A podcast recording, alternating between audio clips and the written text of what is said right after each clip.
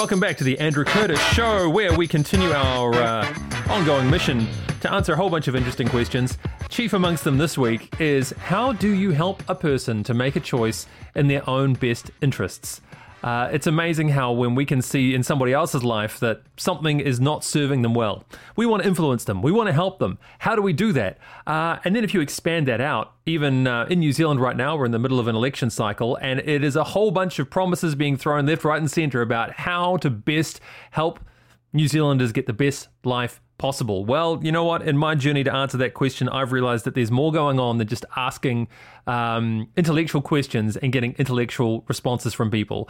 Our behavior is more complex than that. And this is something that was understood and um, led to the creation of the Behavioral Insights team in the UK. It's a fusion of uh, public policy and an understanding of uh, behavioral science, behavioral psychology which to me is the coolest thing in the world, and only beaten by the fact, or exceeded perhaps, by the fact that there is now a behavioral insights team serving out of New Zealand. So I knew I had to speak to them, which meant that I lined up this conversation this week with Lee McCauley. So, very recently, I've completed a book by Richard Thaler called Misbehaving. It's a book that introduced me to the concept of behavioral economics and uh, understanding how people are motivated, and then also, how do we really help people make better choices for themselves? Uh, well, at the end of that book, um, Dr. Thaler talked about uh, a group called the Behavioral Insights Team that started in the UK, and it was the first attempt to try and get behavioral psychology uh, also intermeshed with policy development. Um, it's been a big success there, and very recently in New Zealand, a branch was actually set up, uh, and that is uh, headed by senior advisor Lee McCauley. And Lee joins me now. Hello, Lee. Kia ora. So, Lee, um, why don't you tell me a little bit of the backstory here? Because I do want to get into some of the, the finer points of um, how you know behavioral psychology and behavioral economics is being intertwined here, just to see how it's relevant for everybody. But can you tell me a little bit about your journey in terms of getting involved with the Behavioral Insights team? Um, yeah, absolutely, Andrew. Um, so it's kind of an interesting story. So my background was uh, as a career civil servant. I started in the UK, mm-hmm. um, working in defence and security. Um, and I moved over here with my my partner and our first child in 2009 to New Zealand. Mm-hmm. Uh, in defence here, then moved to Treasury to kind of expand my horizons a bit, do something different. And while I was at Treasury, I went to a, a presentation by David Halpern, the chief executive of the Behavioural Insights team, and Rory Gallagher, who's the managing director for Asia Pacific, based in Sydney. Mm-hmm. And it sort of sounds a bit corny, but I was so inspired by what they had to say and the impact of what they were doing, and it mm. just really, really spoke to me. And I thought to myself, why, why aren't we doing this in New Zealand? There's so much opportunity to apply the sort of realistic understanding of human behavior, of psychology, of how people interact with each other, and using that in public policy development. And so resolved to try and make it happen and um, tried within Treasury and we set up a community of practice with um, over 50, I think by the end there were maybe even 100 people involved across Wellington and wow. um, some even travelling down from Auckland and the like to, to take part and um, so there was a lot of enthusiasm, but we yep. could never quite set up a team or get it off the ground. And um, the uh, towards the um, end of 2015, um, a couple of government departments were interested in doing something a bit more concrete and a bit more specific. And that's how um, I ended up talking to Rory in Sydney and saying, would the behavioural insights team be interested in setting up an office in Wellington? Right. And um, we decided to give it a go and see what happened. And mm. here we are, over a year later, and uh, yeah, we've got, and I have a colleague um, seconded over from the UK office, uh-huh. and um, yeah, things are going well. It's really good. Yeah, oh, amazing what a little inspiration does, huh? Indeed. so uh, it's probably best that you actually explain, um, you know, I guess the, as an overview of what the Behavioural Insights team is about and, and what your kind of goals and objectives are. How would you how would you best explain that to someone? Okay, so um, the behavioral insights team was set up with uh, a couple of objectives. Um, one was to bring a realistic understanding of human behavior to um, public policy. Mm-hmm. And the other was to take a highly empirical approach to testing what worked. Mm. And I think the one one of the real assets, one of the real strengths of what the behavioral insights team has done is take a, a humility, a, a, very humble approach to understanding that people and how they behave in practice is often very complex. Yep. And what works in a psychology study might not necessarily work in every context. You know, the way you influence um, somebody to pay their taxes may be different from the way you get them to volunteer. Mm. And so, um, what you need to do is actually, where possible, run randomized control trials or otherwise try and test in the real world what works in practice and see whether your well well founded ideas of what works from a sort of psychology right. perspective are yeah. really going to make a difference on the ground. Um, for uh, forever, really, um, and I say this as a former policy official, uh-huh. um, most policy has been founded on um, you know, well researched, well meaning bits of work, but it often gets rolled out without that sort of robust testing and analysis. Sure. And yet, you know, if, if you're given a cancer drug, the chances are that, you know, somebody's tested it, or you might even be taking part in a test yourself of, you know, something that's life and death. But we don't do that with social workers or teachers. Mm. We don't do that even you know figuring out what the best way of communicating with somebody is you know if you want to get someone to respond to your letter to fill in a survey or whatever what are the best and most effective ways of doing that yeah. and behavioral insights team combines those two things hmm. um, and i think it's the combination that's been really powerful and really effective yeah, uh, look, I mean, there's there's so much that you've actually just said during that that, that uh, explanation too that I'd love to touch on. So if it's all right with you, I'll go back to the very beginning on that, and we'll kind of expand from that point on because this idea of having a realistic understanding of how how people really behave um, versus how we think. Uh, or we like to imagine people behave. Um, for me, what I find particularly inspiring about, well, one of the many things really, um, is that you know people are not one of the I guess the understandings that's fundamental to this, but seems to be lost in other places, is that people are not fundamentally just well purely rational. Uh, that there are other influences going on, um, and those things affect our choices. Um, and yet we often seem to get upset at each other because you know you're not behaving rationally. Um, we seem to have this expectation that everyone's going to when when nobody really does. Where does that come from? Um, well, I think uh, there are there are probably a few few different ways of thinking about that, but um, I, I, guess in some ways because the economists have held sway over over policy in, uh, to a large extent. Now I think economics is a fantastic and you know really interesting subject. It's been tremendously powerful in influencing people to think through you know costs and benefits and. Um, but a lot of economic modelling is based on a set of assumptions, mm. and um, in some ways often tries to simplify behavior. That's how economic models work.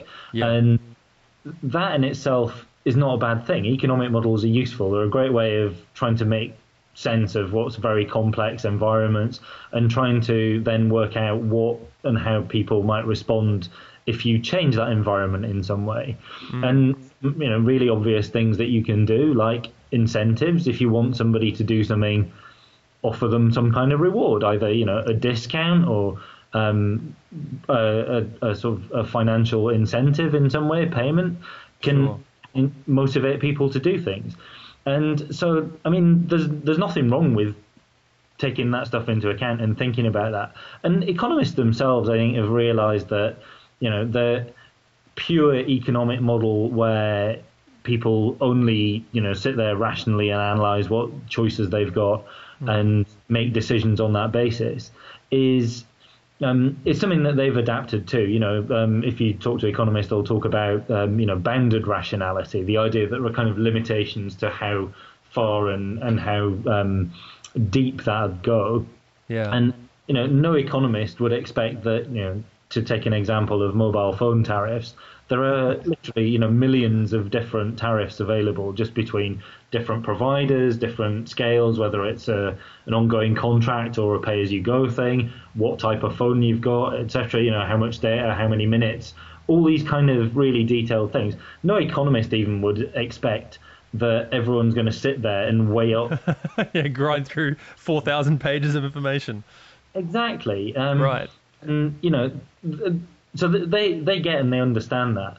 But I think um, what what the behavioral insights type approach and, and other things like um, design thinking, co-design um, processes also do is just bring that perspective of well hang on let's just look at this from from the other end of the telescope if you like. Let's also think about the real people at the other end of it. Yeah. what are they doing?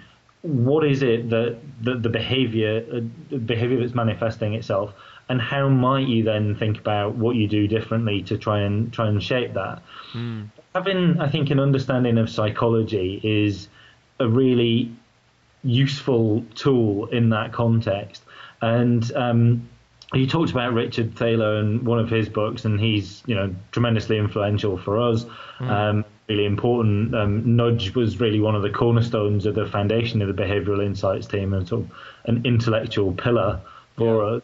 Um, but the other one is um, a guy called Danny Kahneman, who yes. wrote um, uh, uh, among other things, uh, sort of summarized his life's work in a book called Thinking Fast and Slow. Yes. And talked about having a sort of system one and system two dual process reasoning. They talk, um, he called it.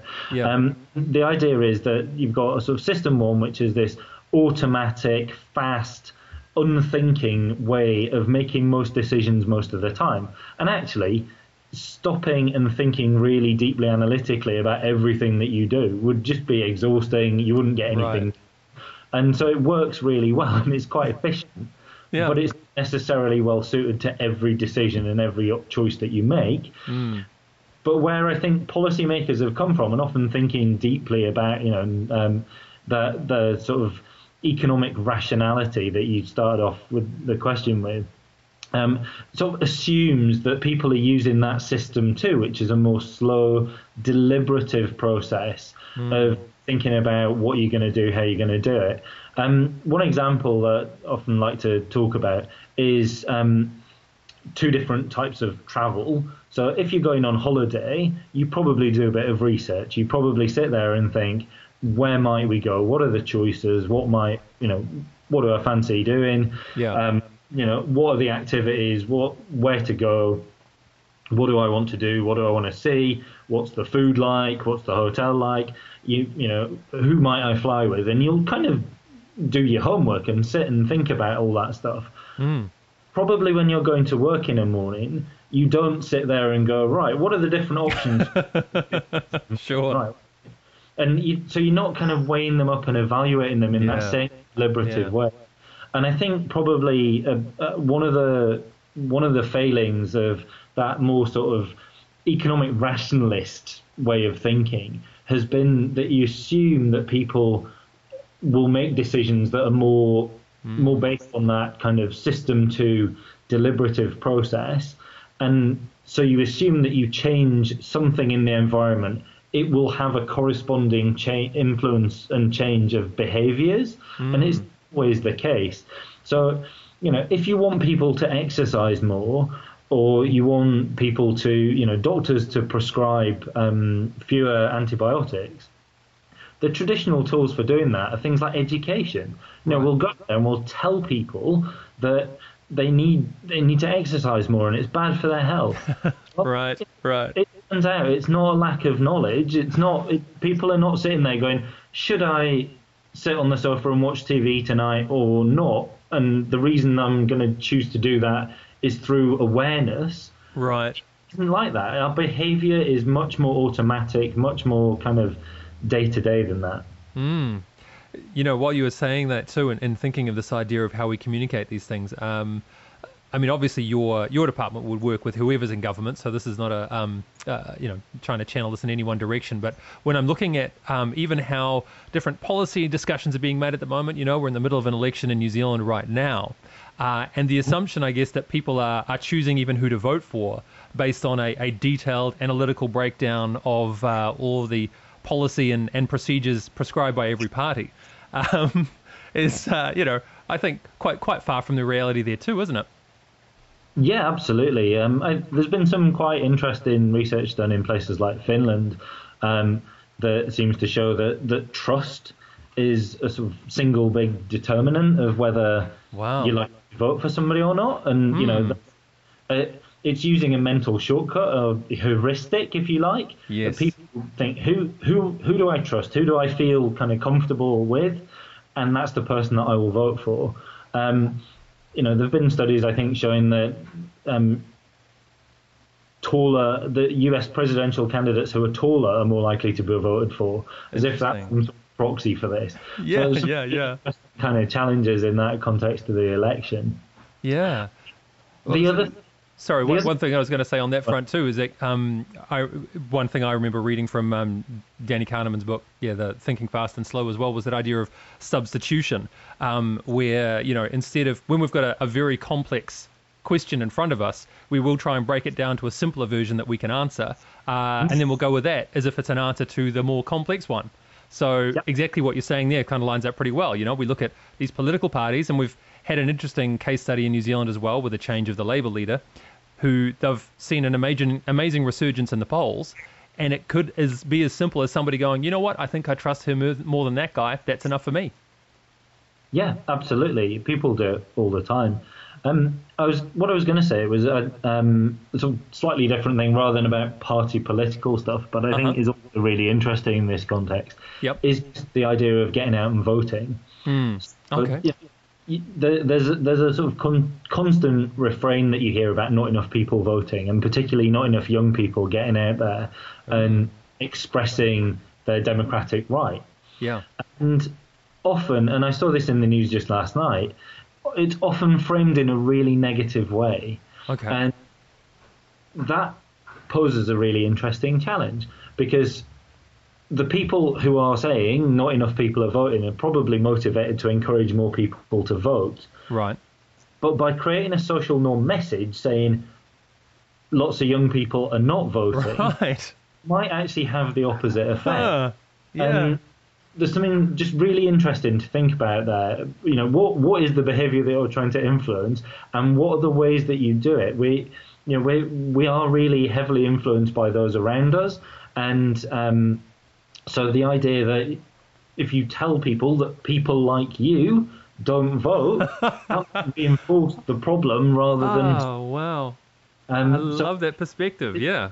it's it's it's one of those really important things where the detail matters, and it's surprising how often the detail is the bit that gets forgotten about. You know, the design of a form or the shape of a letter or whatever um, Yeah.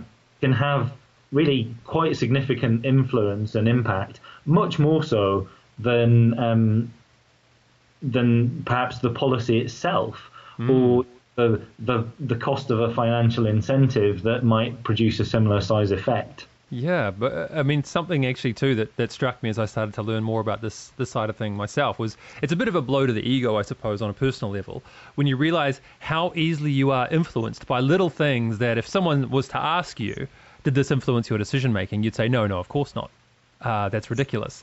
Um, but uh, I mean, I know there's an example um, from um, the behavioural insights team in, in the UK about the letters that went out to uh, to people to get them to pay their tax on time and there was literally I think it was just a, a, a one line that was added that said you know so 90% of people pay their tax on time and that Yep. had a, a notable increase in the number, number of people who paid now for anyone else to say that made a big difference i'd say no no of course not but i mean the evidence was right there Yeah, absolutely. I mean that it, it's a fantastic example um, of of how we're influenced by the sort of social cues around us, by by what other people are doing. Yeah. And you're absolutely right. Yeah. Um. So we. The, there were there was a, a tax letter that was going out and yeah literally just add in a sentence saying nine out of ten people pay their taxes on time that was yeah the response rate. It turned out that if you also made that a bit more salient for people, a bit more concrete by saying nine out of ten people in your town, that ah. had a bigger effect. And if you Oh. made it more personalized by saying nine out of people, nine out of ten people with your level of debt in Wellington pay their taxes on time, that had an even bigger effect again. And taken together, they were worth, um, you know, tens of millions of pounds. Just these tiny changes to the content letter. Um, interestingly, since then, we've done um, some similar work in um, other places like Guatemala, uh-huh. and and that telling people there that um, sixty percent of people pay their tax or pay some of tax. Now, you might think that that's going to have the opposite effect because it's that normalizing thing, but actually, it was really surprising for people that um, sixty percent pay some sort of tax, and it had an even bigger effect on people's really? likelihood of paying because most people uh, assumed that nobody else paid tax. Huh. It was more shocking and more surprising that saying, "Hey, a lot of people are paying their tax, and you should do the same." Yeah. And, and just, just so for people who are listening as well, and, and, and I want to make sure there's a deeper understanding for them as well, what, what we're really looking to say is that um, if we can have an understanding of, of psychology uh, and, and what really motivates people and how, um, yeah, we respond to, like you said, social norms and things like that, um, and even our own uh, preference for making fast decisions or, or, you know, slower ones depending on the subject matter. Just being aware of that changes how we interact with one another and then potentially how we can influence people. Is that right?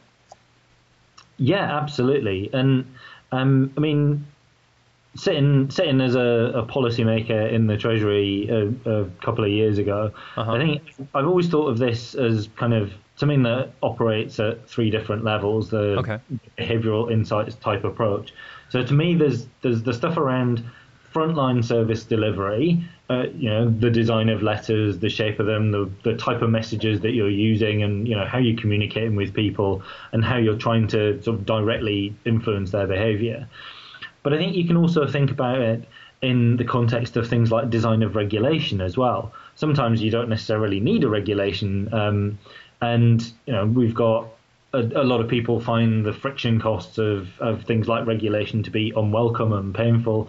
But so sometimes just you might be able to avoid it by um, taking these simpler approaches, but also thinking about you know what how how is the marketplace operating for consumers and what are the biases that marketers mm. seem to influence our behaviour and mm. maybe some of that's not okay.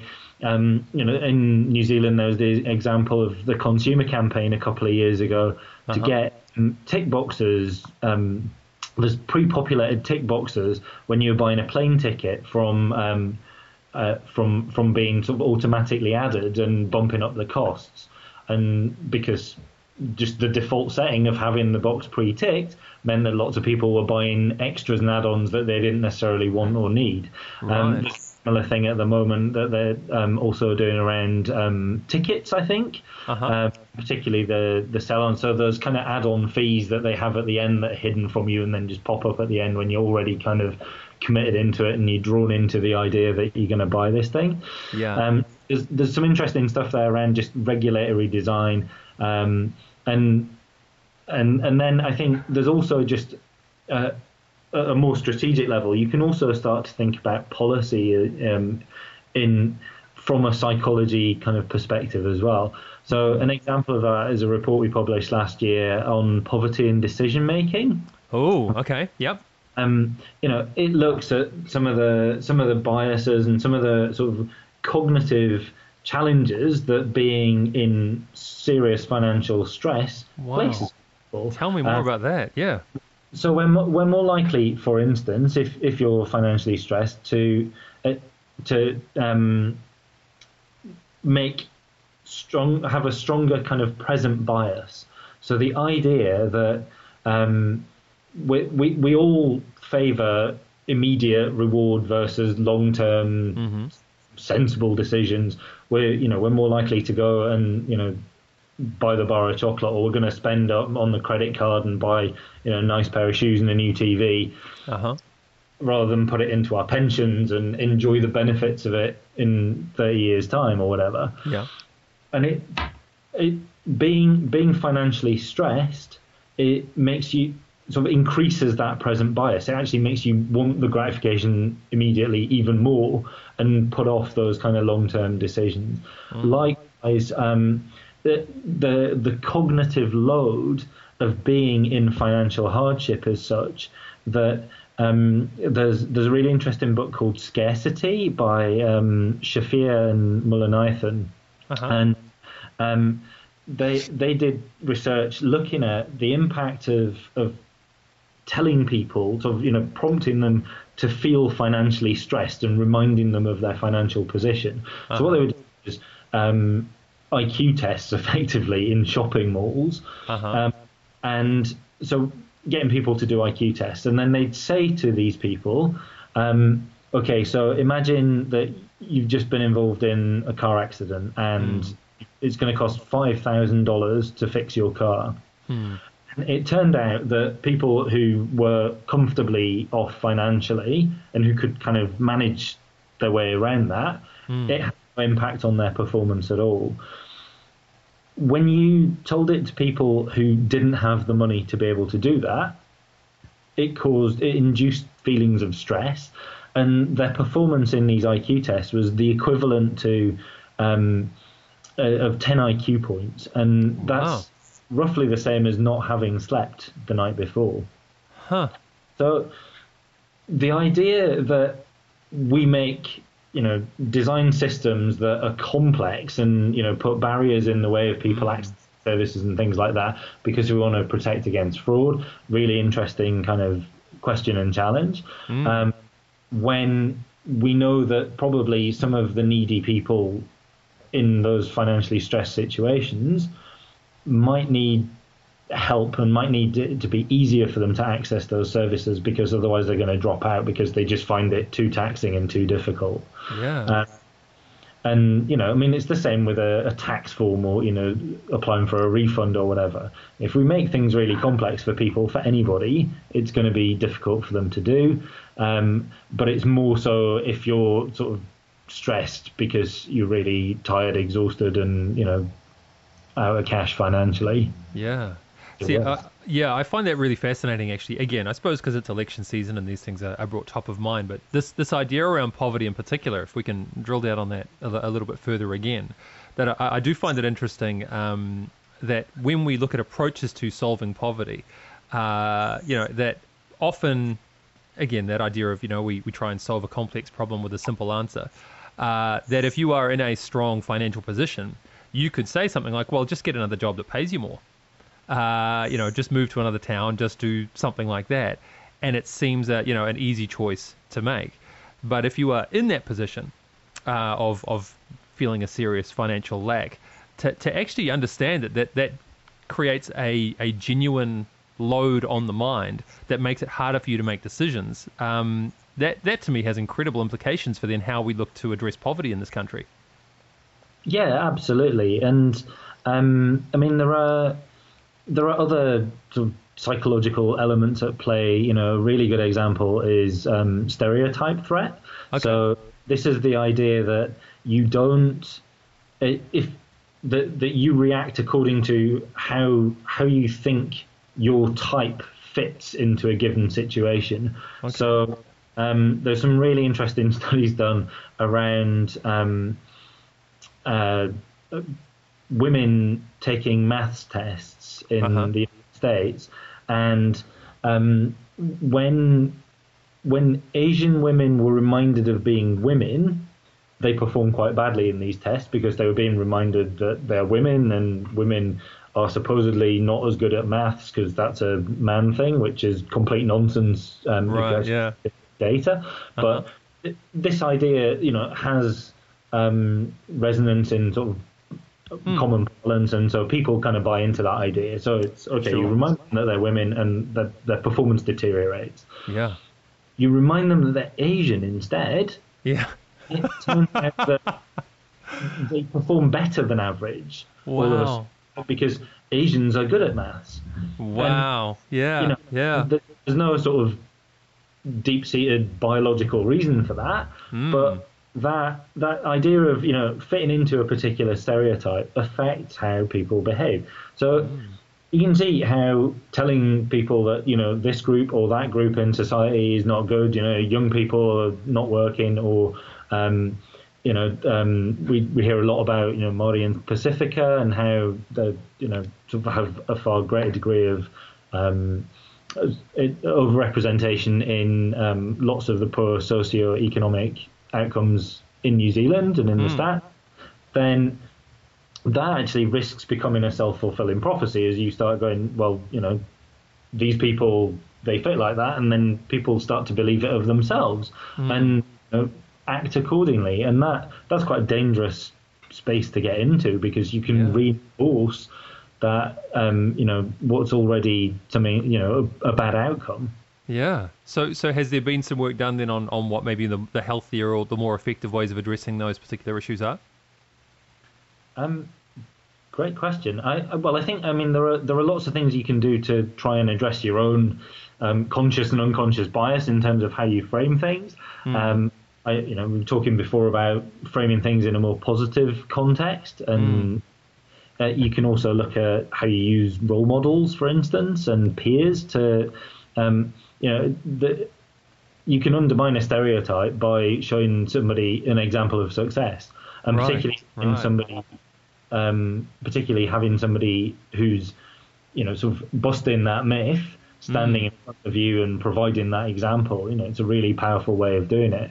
Yeah. And so there are interesting questions there. How can you harness the people who are, you know, getting out of poverty, who are, you know, finding work, getting in, getting education or whatever, and get them to come back and kind of share their stories and, you know, tell people, mm. and I think there are, you know, all kinds of interesting challenges around that. Yeah. Um, you can you can also help people to um, to to kind of vision and plan for for what they do themselves as well, and kind of get greater control of their own destiny. Mm-hmm. Um, what we've done um, over in the UK um, with clients um, with with sort of health problems in the UK, um, we've introduced a thing called the with the Department of Work and Pensions called the Health and Work Conversation, mm-hmm. and this is a couple of um, different sort of uh, behavioral science backed um, innovation. So, one is a thing called mental contrasting, which is the idea that you sort of um, envisage a different future for yourself. You know, what do you want to get to? What What's the goal that you want to achieve? And try and articulate what that is and try and imagine yourself mm. achieving the goal. You know, athletes do it all the time. You know, imagine themselves right. scoring a mile, getting over the finish line, and um, you know, it, it helps you to realize your goal, to think about yourself in that situation. Yeah. And then also um, using that with a thing called implementation intentions. So, implementation intentions is kind of making a plan um, and making a plan about how you'll deal with an obstacle. So, um, typically a sort of if then plan. If this happens, right. then I will do that. So, in, if you're thinking about looking for a job, you know, if um, my hip flares up again, then I will do these things. And so, interestingly, that that that work, which was originally done um, using a, a, whole group of people, including I think fishermen in Grimsby in Yorkshire, who were unemployed and wanted to get fitter, and it yeah. turned out the, for them using these two techniques of mental contrasting and implementation intentions they were able to get more active and achieve more, you know, sort of in terms of their own physical goals. Sure. It, one of the things that people are good at um, when they do these kind of if-then plans is that they don't only overcome the barrier that they've thought about, but actually they just have a bit more of a sense of control and ah. are able to overcome other barriers that they haven't necessarily thought of. They've got a bit more of a sense of self-efficacy and mm. their environment and that helps seems to help people cope and manage with those sort of challenging circumstances they face. Um, and so, yeah, it's it, you know a really interesting technique that I think you know we can all use in our everyday lives. Yeah, I, I mean, I'm thinking about again how when we're looking to particularly help a certain group in, in society as well, um, to start to, I mean that that kind of approach. I'm just imagining how cool it would be uh, again on a political level, I suppose, because that's where things are at here right now. But to, you know, understanding that um, you know so much of the the challenges that people say in poverty, for example, are experiencing is connected to their own thinking. Um, and before we start focusing on the um, the physical tasks that we're going to get them to go and do, if we can just spend a little bit of time doing what you've talked about there, helping people to prepare their minds, prepare themselves mentally for the change they're looking to have happen, it can be a more effective kind of long term solution. Um, yeah, it, it certainly helps. Um, I mean, it's important as well, I think, and our approach is is very much based on you know understanding what the data shows you and also yeah. understanding what kind of lived experience looks like and what happens in the real world mm. and so the one thing that i'm very conscious of is it's very easy to come up with something like hey you know have we got a solution for you yeah but it doesn't always work in practice. Yeah, yeah. So absolutely, you know, thinking about your situation and how do you get out of it and what do you do, really important. But you know, if you're a homeless person sleeping on the streets of Auckland with not a yeah. lot, um, you know, to to your name, there may be some more immediate problems and immediate needs, like your drug dependency or you know, um, a, an absolute lack of cash that these nifty techniques are not necessarily the most effective thing that you can do first off. Um, yeah. And so, you know, you've got to be, you've got to be pragmatic about sort of how and where you apply them. Yeah, and and that speaks to that second part that I you know I did want to make sure we touched on as well. Where you, you mentioned about how um, there's a highly empirical approach to this. Mm. Um, because in, in my observation, um, when when a lot of policy is, is discussed amongst uh, you know, again, those in power, often it, it comes with a lot of anecdotal evidence from people uh, that says, well, you know, in, in my, you know, I've, I've seen people do this, or in my life, this is what helped me. Uh, but this empirical approach that you're talking about is something to kind of get beyond just that um, anecdotal kind of uh, example, isn't it? And, and provide, like you say, is this something that does actually work for a significant number of people, or are we just looking at a, I don't know, a fringe result or something? Yeah, absolutely. And um, I, I, I think there are probably a couple of um, anecdotes that I'll tell you in, in that yeah, context. Um, please do. Just to spoil things. Um, so uh, the first of them is um, how how taking that empirical approach actually was able allowed us to demonstrate the efficacy of using behavioral insights really simply versus um, a, a, more sort of involved intervention in a health context. So I said earlier, um, you know, how do you influence um, doctors not to prescribe as many antibiotics? And so, um, though this was a, a, a, it's a major public health problem in uh, around the world, and in the the UK they had um, the, there's a national target of reducing the overall level of um, of prescribing, and uh, the National Health Service decided that they'd um, produce a, a, sort of public health campaign because the the perceived problem was patients are coming into surgeries and they're asking GPs for antibiotics because they've got a cold, for instance, and it turns out that that's not a particularly helpful remedy for it, but. Mm one of the ways that GPs are rated in, in the UK is based on patient satisfaction, and you're more likely to feel satisfied if your GP gives you what you want. Right. yeah. So, um, the, this idea was, you know, patient. We, we need to influence patient behaviour. So why don't we send, send, you know, develop this really smart-looking advertising campaign, leaflets for the practice nurse, for the GP, for um, particularly for, for patients as well. So they they can be handed this and told why you know they don't need an antibiotic for this, and this is going to um, reduce demand. Right. And we said, well, you know, great, that's that's perfectly reasonable thing to try out. But how about we try something a bit different instead? So uh-huh. we thought maybe the GPs themselves have got quite a lot of control and power over this. Maybe we can influence their behavior. And so in parallel, there was the leaflet campaign and the a, a, letter campaign that we sent, and where GPs, it was the top twenty percent of prescribers um, in GP surgeries around the country uh-huh. were sent one or the other of these interventions, and the the letter that we devised, which was a hell of a lot cheaper than the campaign, mm. came from the chief medical officer and appealed to sort of pro-social motivation of doctors and said, "Help us join the fight against um, antibiotic overprescribing," and um, pointed out to them that they were in the top 20% of GPs wow. prescribing. Yeah. And so there was some sort of framing there to to say, look, you know, we we know we know that you can do better than this, Yeah. and it came from the chief medical officer rather than you know either an official or a politician, somebody that we thought would be respected within the profession, and um, it also excuse me, it also gave um, a couple of tips for GPs. So if a patient really wants a, an antibiotic and you don't think they want they need one, then how about you give them a deferred prescription?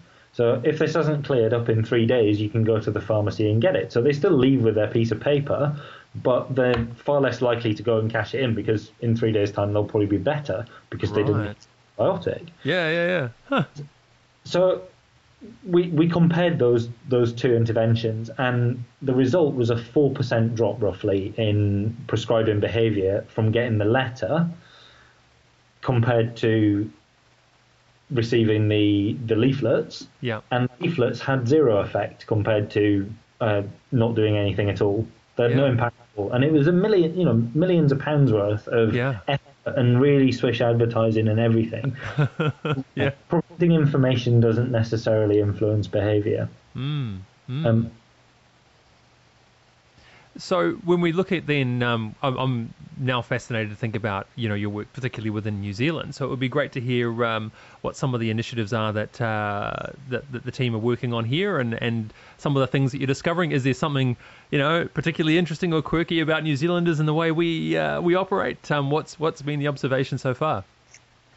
um, I, I guess there are there are sort of uh, a couple of things that I'll say, but the first is a bit of a caveat that um, uh, for client confidentiality reasons, Sure. I can't really go into the detail of sort Yep. of exactly what I'm working on. Um, Mhm. We, we have been doing some work with Ministry of Social Development. We've also um, done some work for customs and for primary industries. And, you know, there's a, a lot of agencies around town that we're talking to about how we might help and the ways that behavioral insights can help them achieve their objectives more effectively, um, whether it's engaging with citizens, whether it's um, about um, you know something at a more strategic level. Um, and I was even talking to my kids' school the other day about how we might use that for the school renewing their charter. So All um, right. kind of go, goes goes at every different level. Um, I I think I mean in some ways the it, it's fair to say that that people are people.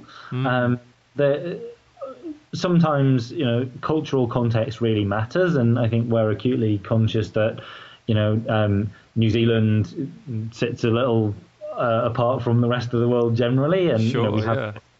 ethnic mix. We have a different demographic profile, um, and particularly, you know, I mentioned Māori and Pasifika before, um, who have you know much more collectivist type cultures, and that in itself poses some interesting challenges. So a lot of the studies in psychology are um, what's known as weird.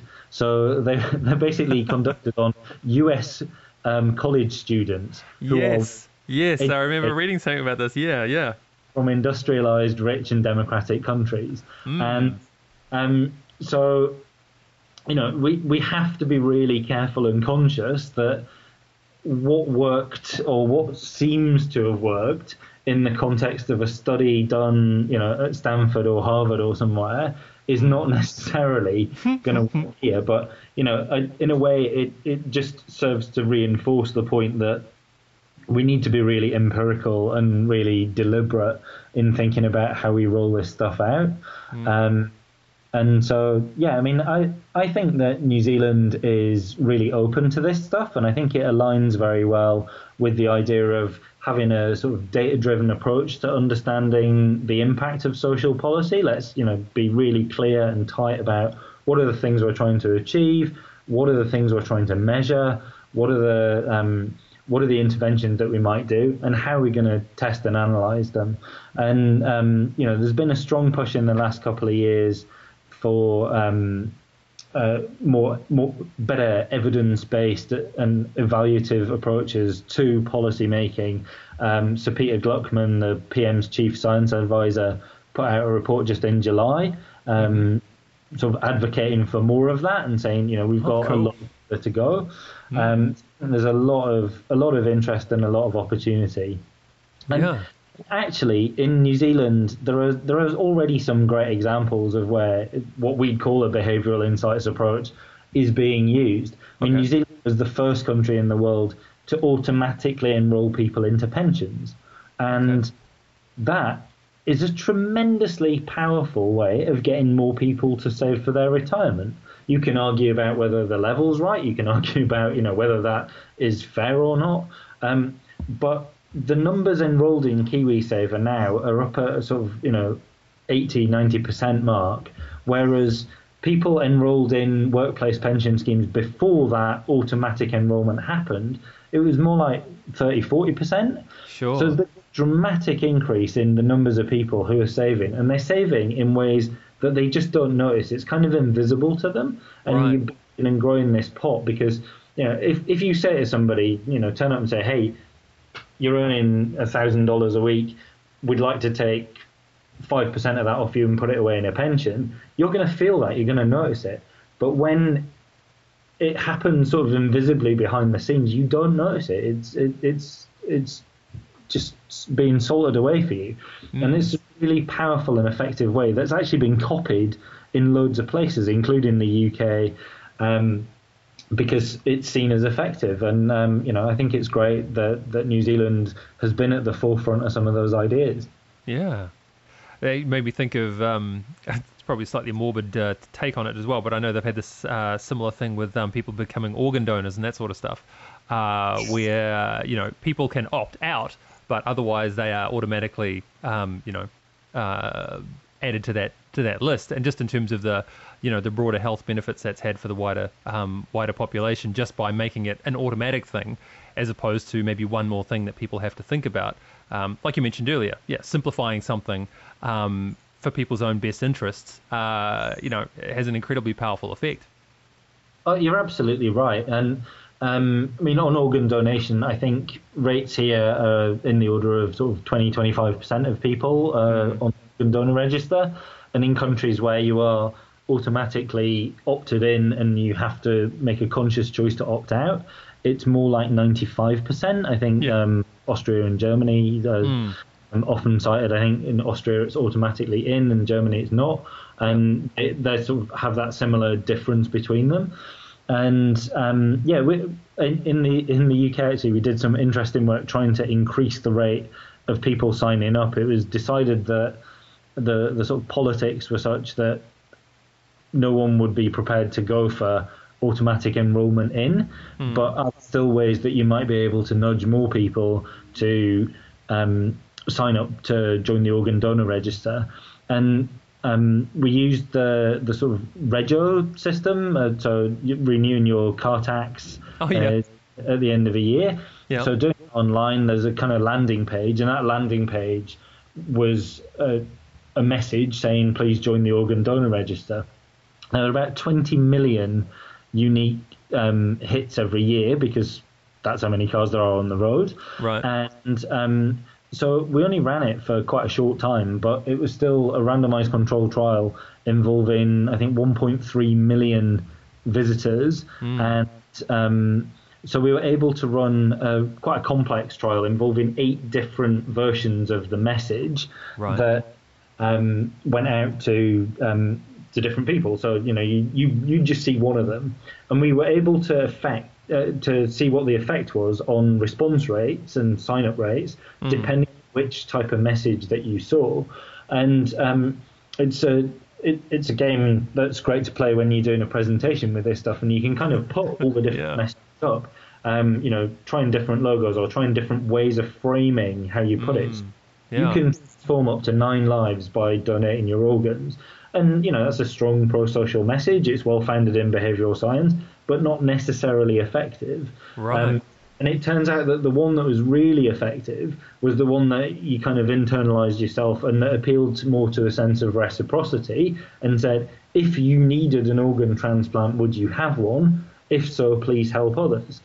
And the differences sort of on the face of it don't look huge. It went from sort of roughly 2% to roughly 3% of people signing up. yeah. But across a year, that's 100,000 more people on the organ donor register. Yeah. Absolutely huge impact for, you know, again, just trying out some different approaches and trialing that different way of framing really the same message.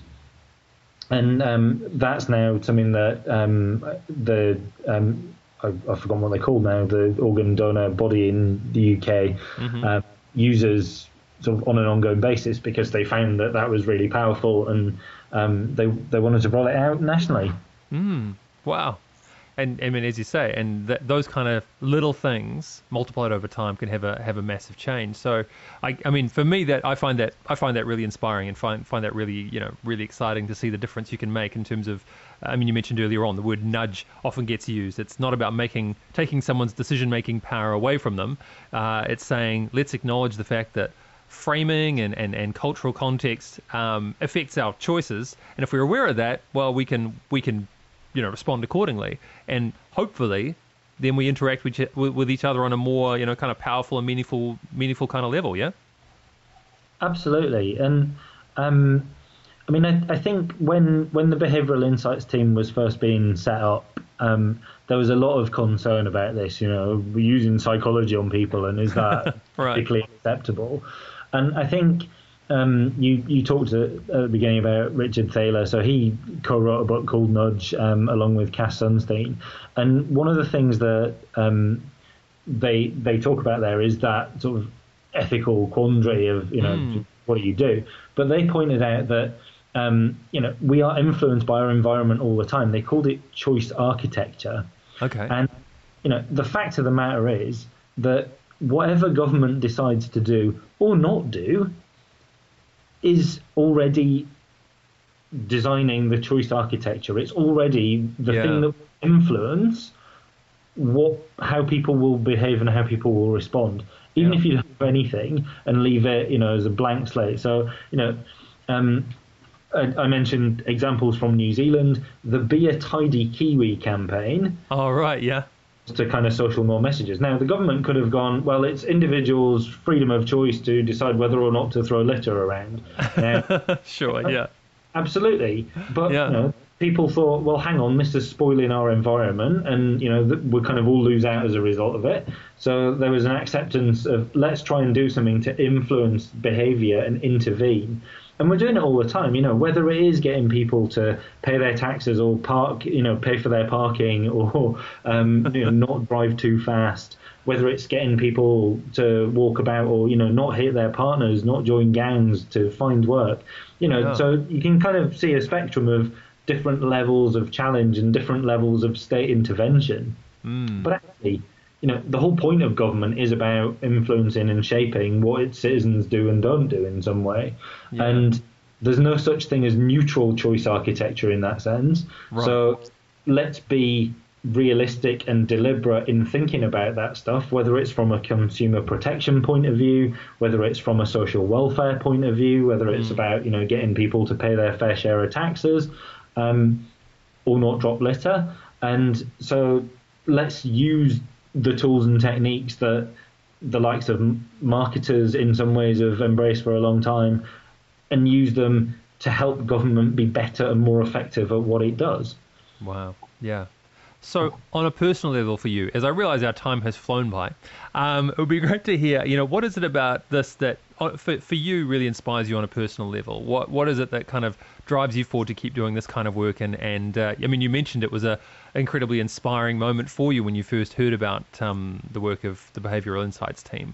Um, so, yeah, what's what's in it for you? um, I I, I, think that's a great question. I mean, there there are probably two things. One is um, the behavioral insights team is a is a social purpose company, and you know we we are about social impact. We're, we're actually part owned by the employees ourselves, and one of the things that we do when we're you know whenever there's a project, whenever there's an idea, um, is we sit down, you know, as a as a team, as a group, whatever, and the first question we ask ourselves is what's the social impact? And that is tremendously inspiring for me to be able to wow. stop. Yeah. What's the social impact before we decide whether we're going to do something or not? You know, that's that's a great way to be judicious about the types of projects that you take on and at the end of the day, you know, the thing that gets me out of bed in the morning, at the end of the day, gets out of bed in the morning, um, uh, mixing my metaphors. But to me, I being in the public service was all about making a difference. You know, the the single sort of biggest influence in my life in my previous career was a job I worked on in Sierra Leone. And the reason wow. for that was because I could see the day to day difference we were making to people's lives out there. And, you know, I think if we can help make individual lives better in New Zealand, and particularly for those who need that help, who are you know in the kind of most difficult circumstances, then that's a tremendously inspiring thing. And especially if we can turn that into systemic change in how government interacts with its citizens, in how people think about policy, in how regulations are designed, and make it better, more effective, and make that lasting change. I think that's a fantastic thing to be involved in, and um, yeah, it, it, excites and inspires me every day. You know, you just said the magic words for me right there. that is, uh, I, I, love, yeah, and that that whole idea, absolutely, of, of, how do you make a meaningful difference, has been a thing that's driven me for, uh, well, gosh, as long as I can remember. Even kind of was part of the reason why I started doing this podcast too. So, um, look, I think this is brilliant. So if if somebody listening now wants to become involved with your team and and um, you know benefit from the uh, advice that you can give them, or just partner with you in something, what's the best way for them to get in touch with you? Um, probably the easiest thing is um, go go to our website um, www.bi.team and um, there's a there's a link on there to locations and Wellington's got details of myself and Phila, my colleague, and um, yeah, you can get in touch with us through our info address there. Um, and yeah, we'd love to hear from you. And if you ever decide to start an office in Auckland, give me a call.